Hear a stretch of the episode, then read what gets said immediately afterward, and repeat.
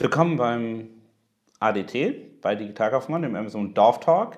Wir sprechen heute wieder mit Christian Otto Kelm über spannende Themen. Und heute ist Nikolaus. Das bedeutet, dass nicht nur unsere Stiefel super gut geputzt und damit auch gut gefüllt waren, sondern wir haben auch ein Jahr Amazon Business in Deutschland. Ich glaube, die Pressemitteilung, die rausgegangen ist, wurde in einem ausreichenden Maße kommentiert von den Marktbeobachtern und darüber wurde gesprochen. Was ist deine Meinung zu Amazon Business? Erfolg nach einem Jahr, Misserfolg, merkt man es nicht?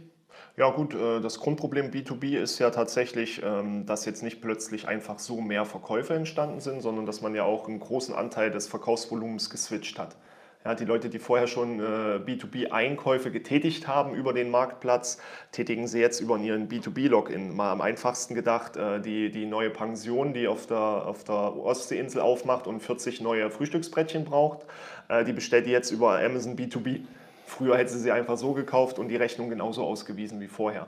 Also da muss man die Wachstumszahlen einfach mal in Relation stellen. Ja. Wir werden natürlich niemals die vorherigen Vergleichszahlen sehen, aber das hängt mit drin. Und im anderen Moment ist es so, je größer die B2B-Anbieter werden, nehmen wir mal nur Dübelgeschäft, ja, oder Schrauben und Muttern, die reine C-Teile. Ja.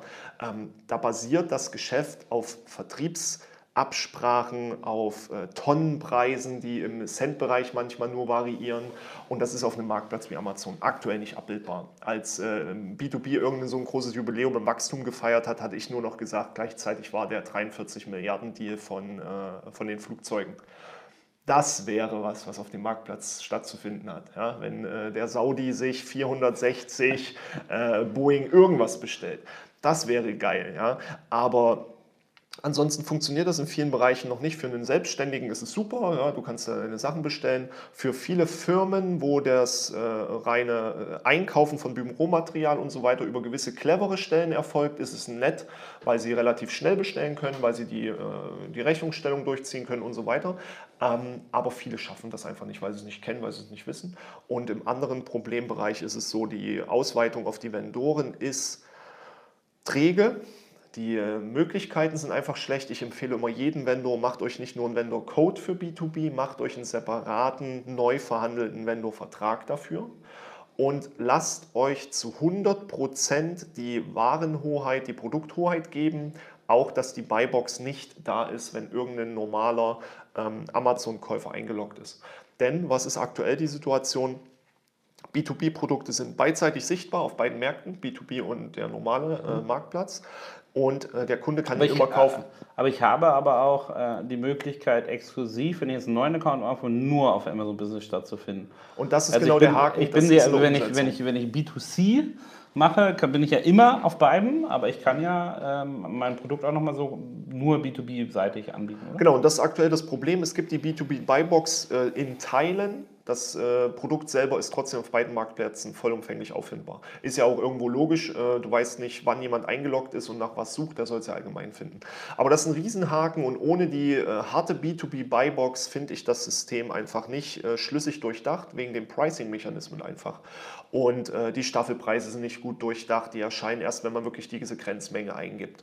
Und. Viel Kinderschuhe, aber für den standardnormalen B2B-Einkäufer eine geniale Geschichte, für das reine B2B-Geschäft in C-Teile-Bereich noch absolut ohne Systematik, die Lager müssten so immens groß sein und ohne Dropshipment direkt vom Hersteller wird es. Genau, aber ich glaube, also ich sehe das nochmal, für mich sind zwei Bereiche mit Amazon B2B total wichtig. Erstens, dass Amazon eigentlich meiner Meinung nach nicht differenziert zwischen B2B und B2C, und das ist eine ganz wichtige Denke, die Leute sich jetzt angewöhnen müssen in der neuen digitalen Welt, dass sie am Ende, also wenn ich als Prime-Kunde im B2C-Bereich unterwegs bin, warum sollte ich das nicht haben im B2B-Bereich? Also hat Amazon einen Prime eingeführt, ne? Wo du halt sehr, sehr günstige Kosten hast, wenn du Vielbesteller bist, je nachdem, wie viele Leute einen Account haben.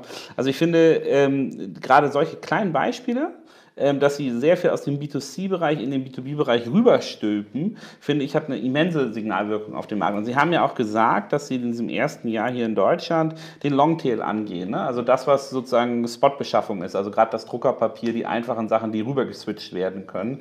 Und mit diesen vielen Kinderschuh-Learnings dann rübergehen. Ich glaube, der Lennart von Warenausgang.com sagt ja auch immer, naja, im B2B-Geschäft, da darf halt nicht so viel schief gehen, wenn es tatsächlich um festgelegte Procurement-Zyklen geht, wo wirklich viel eingekauft werden soll. Aber das Spot-Buying, also wo ich jetzt mein Druckerpapier herkriege oder nicht, das erstmal egal, damit kann man erstmal lernen, ne? Wenn ich dann irgendwie ein paar LKW-Chemikalien dann irgendwo falsch hinbestelle, sicherlich nicht so cool wie ich habe jetzt irgendwie doch das graue Druckerpapier bekommen.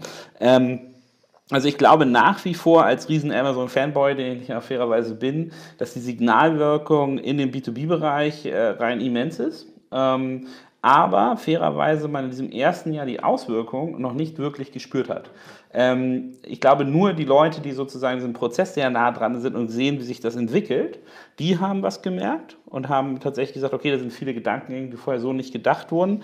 Aber ich glaube, vom Verkaufsvolumina her, das ist ja auch bezeichnend, in der Pressemitteilung habe ich auch gleich nach Volumina geguckt, da steht dann aber nur, wie viele Käufer und Verkäufer da sind.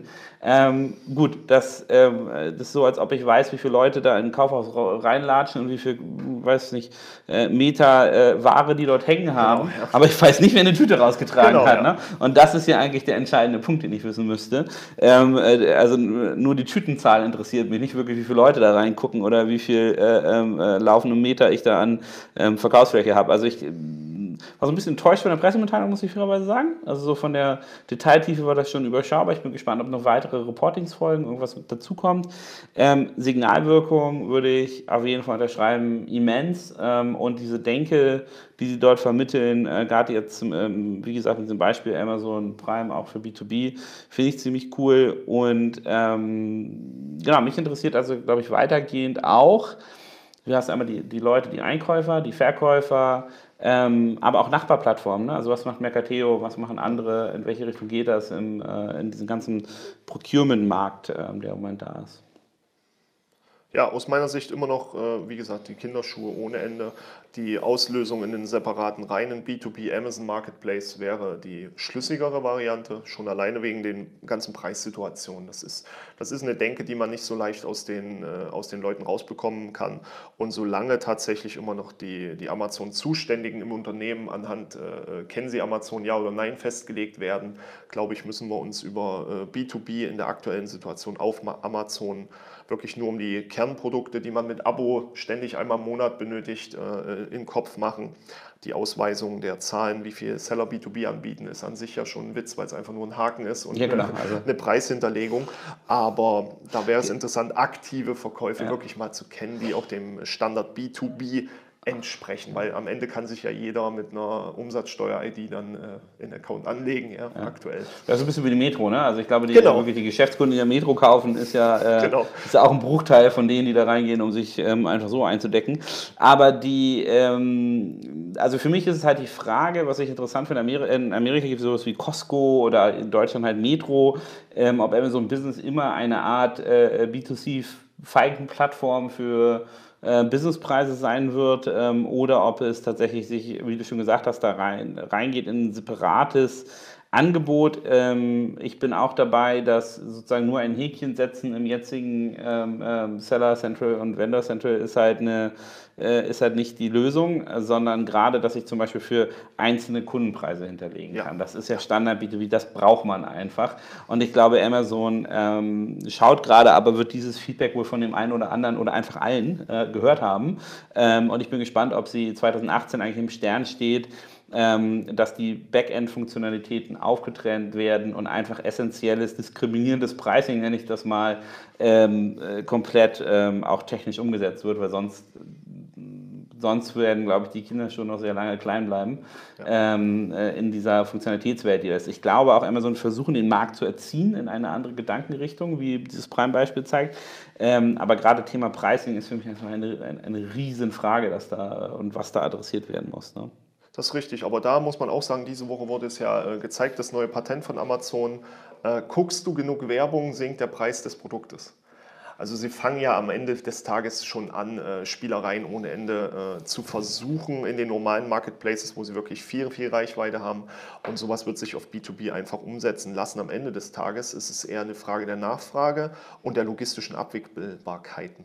Ja, es wird nicht nur in Stettin ein Lager geben für nur Schrauben und Muttern in jeder Größe, in jedem Typ, in jeder Länge, weil es einfach gar nicht handelbar ist. Und in die Situation muss man erstmal reinkommen, dass man so einen Fischer Dübel nachahmen kann, einfach mal so. Das wäre der interessante Ansatz, sich aus dem B2B ein Amazon 2B zu bauen, also quasi nicht mehr von Fischer Dübel einkaufen zu müssen, sondern das Komplettportfolio selbstständig anzubieten. Ja. Dann wird das Ganze wieder interessanter. Ich glaube, dann lohnt es sich, darüber nachzudenken im großen Maße. Aktuell ist es einfach so, dass es ein Fingerzeig ist, wie die B2B-Branche getickt hat, welche Möglichkeiten da einfach brach lagen durch diese, ich bestelle mit einem Fax meine Tonne Schrauben, zu einem viel, viel schöneren 21. Jahrhundertstil als die alteingesessenen Wege. Ja. Genau, ich glaube auch diese Logistikfrage wird interessant sein, weil es ja bestimmte, meiner Meinung nach größere Challenges an Amazon in die eigene Logistik stellen wird, gerade wenn es zum Beispiel ums Picking geht, ne? Also wie ich das zusammenstelle, wie ich diese unterschiedlichen Größen handle, wie gehe ich wirklich mit Paletten um, wie gehe ich mit größeren Teilen um. Ich glaube, das kann man halt immer nur bedingt komplett auslagern an die jeweiligen Hersteller und sagen, so ihr macht das jetzt mal schön selber und nur per Dropshipping und. Ne? Aber das ist halt, also gerade wenn man sich so ein Programm anguckt, meiner Meinung nach wie Amazon Customs oder so, ne? Da hat man ja meiner Meinung nach ein Programm gesehen, das halt von Amazon nicht so richtig hardcore ernst genommen wird. Das dann ein bisschen so versandet, aber ich glaube, Amazon Business, kann man schon festlegen, wird definitiv erstmal nicht versanden, ne? sondern da geht es, glaube ich, weiter und da wird noch eine Menge passieren, was ich mir so angucken kann, in welche Richtung es geht. Ja, mit Sicherheit deutlich, deutlich interessanter als Pantry und Fresh. Ja, das Pantry und Fresh kann man eher noch als Test- und Pilotprojekte sehen, aber ein B2B ist eher was langfristig gedacht ist, was wirklich mit Strategie Sinn abläuft, weil da der Bedarf einfach eine Zielgruppe ist, die nicht dem normalen Kunden entspricht, sondern die viel, viel größer ist und wo auch viel, viel mehr Umschlagvolumina durchgehen kann und gerade in der weltweiten Globalisierung von Amazon nochmal ein Next Step ist. Ja. Amerika gewonnen, Europa gewonnen will ich noch nicht sagen, Alibaba ist auf dem Weg und das sollte man nicht unterschätzen, aber in einem B2B jetzt schon reinzugehen mit der Weitsicht, gegebenenfalls sich den Markt Europa teilen zu müssen und B2B, wo kommen die Waren her? Ja, ganz ehrlich, sie kommen ja trotzdem aus China in vielen Fällen und auch bei B2B, da kann man da den Next Step vorbereiten und der ist big. Ja, also B2B ist bigger than all. Ja, das darf man am Ende des Tages nicht vergessen. Das denke ich auch noch und ich finde es auch interessant, also wie viele Ressourcen hinterstehen. Man sieht jetzt bei externen Events auf einmal Amazon-Stände, wo Leute geworben werden für Amazon Business, also gerade die Einkäufer geworben werden. Also ein ganz anderes Marketingverhalten, das dahinter steht und dadurch auch natürlich ein ganz anderer Wumms, was dort rauskommt. Ne? Und gerade sowas wie Amazon Pantry und so, da hat man immer das Gefühl, da stecken halt wirklich noch richtig Kinderschuhe drin. Ich bestelle, also Amazon, ich bin ein riesen Amazon Pantry-Fan, bestelle da immer, aber zum Beispiel sieht man das im Moment, finde ich sehr lustig, bei den Boxen, da sind die Griffe innen drin. Das bedeutet, der arme DHL-Mann, der hier ankommt mit so einer riesen Pasta-Box sozusagen, meint dann so, ja, ich konnte ja nicht das Ding anfassen, weil die Griffe drin sind. Also so, ja, ist ein toller, logistisch gesehen ein toller Kasten, der entwickelt wurde mit den kleinen Compartments und so, aber wirklich Kinderkrankheit, er hat keine Griffe. Ne? Das ist halt schwierig bei einer Box, die auch mal irgendwie 20 Kilo wiegen kann. Ne? Das finde ich sehr lustig. Aber okay, Amazon Business, eine kurze Einschätzung. Ich glaube, 2018 werden wir sehen, wie groß die Kinderschuhe werden, aber ich glaube, wir brauchen nicht auf die Pressemitteilung warten, dass es eingestellt wird. Und ich glaube, jeder im Business-Segment muss sich überlegen, wie er darauf antworten kann. Und vor allem finde ich es sehr schön, dass gedanklich die B2B-Welt vom Ton gestupst wird, rein auch ins B2C-Vergnügen, also den Kunden nochmal neu zu überdenken, weil dieses Grundargument im B2B-Bereich, wir sind eigentlich die, die Kunden wirklich verstehen, wir offerieren tollen Service, hört man ja ganz oft. Der wird so ein bisschen ad absurdum geführt von Amazon, weil Amazon jetzt tatsächlich mal sagt, ja guck mal, nee, deine Bestellung per Fax und dass dort der eine Stunde mit Frau Müller jeden Freitag telefonieren muss, um ein Druckerpapier zu bestellen, das ist halt eben nicht geil, ne? Sondern es ist geil, schnell bestellen zu können, es ist schön, ein Prime-Programm auch auf Amazon Business ausgeweitet zu haben und, und. Also ja, spannende Entwicklung. Da tatsächlich nur abschließend noch das Beispiel. Ich habe selber einen Kunden, der das schon so treibt. Der hat ein spezielles, sehr, sehr eingeschränktes Portfolio, was nur für B2B ist, wirklich nur für Unternehmen, die dieses Produkt benötigen. Und da wurde dann einfach auf der Vertriebstagung das vorgestellt und wurde dann direkt gesagt, ihr könnt das sofort bestellen, ihr kriegt das innerhalb von 24 Stunden, aber nur auf Amazon. Und das ist geil, das ist schneidig, das ist Zukunftsmusik und es gibt schon Leute, die das wirklich umsetzen. Das ist genial. Ja? Und so kann dann jeder, der das Produkt braucht, einfach auf dem B2B-Marketplace das kaufen und zwar nur dort. Das reduziert so viel Kommunikation, die ganzen Bestellabwicklungen in den Unternehmen. Nein, man schiebt es einfach auf Amazon. Wie geil ist das denn? Muss man auch nochmal aus der Denke sehen, für gewisse Produktbereiche funktioniert das und kann ich nur empfehlen. Also ich glaube, Go-to-Market in Deutschland für B2B-Produkte ist einfach mal ungefähr 10.000 Millionen Mal einfacher geworden. Dadurch, dass man eine Plattform hat, wenn man das richtige Produktportfolio hat, muss man fairerweise sagen. Aber ansonsten eine spannende Entwicklung. Wir bleiben weiter dabei. Amazon Business wird, glaube ich, uns im ADT weiterhin begleiten. Ja, die ersten Gedanken, ich würde mal auf Englisch, glaube ich, sagen, cautiously optimistic. Wir schauen, wie es weitergeht. Danke.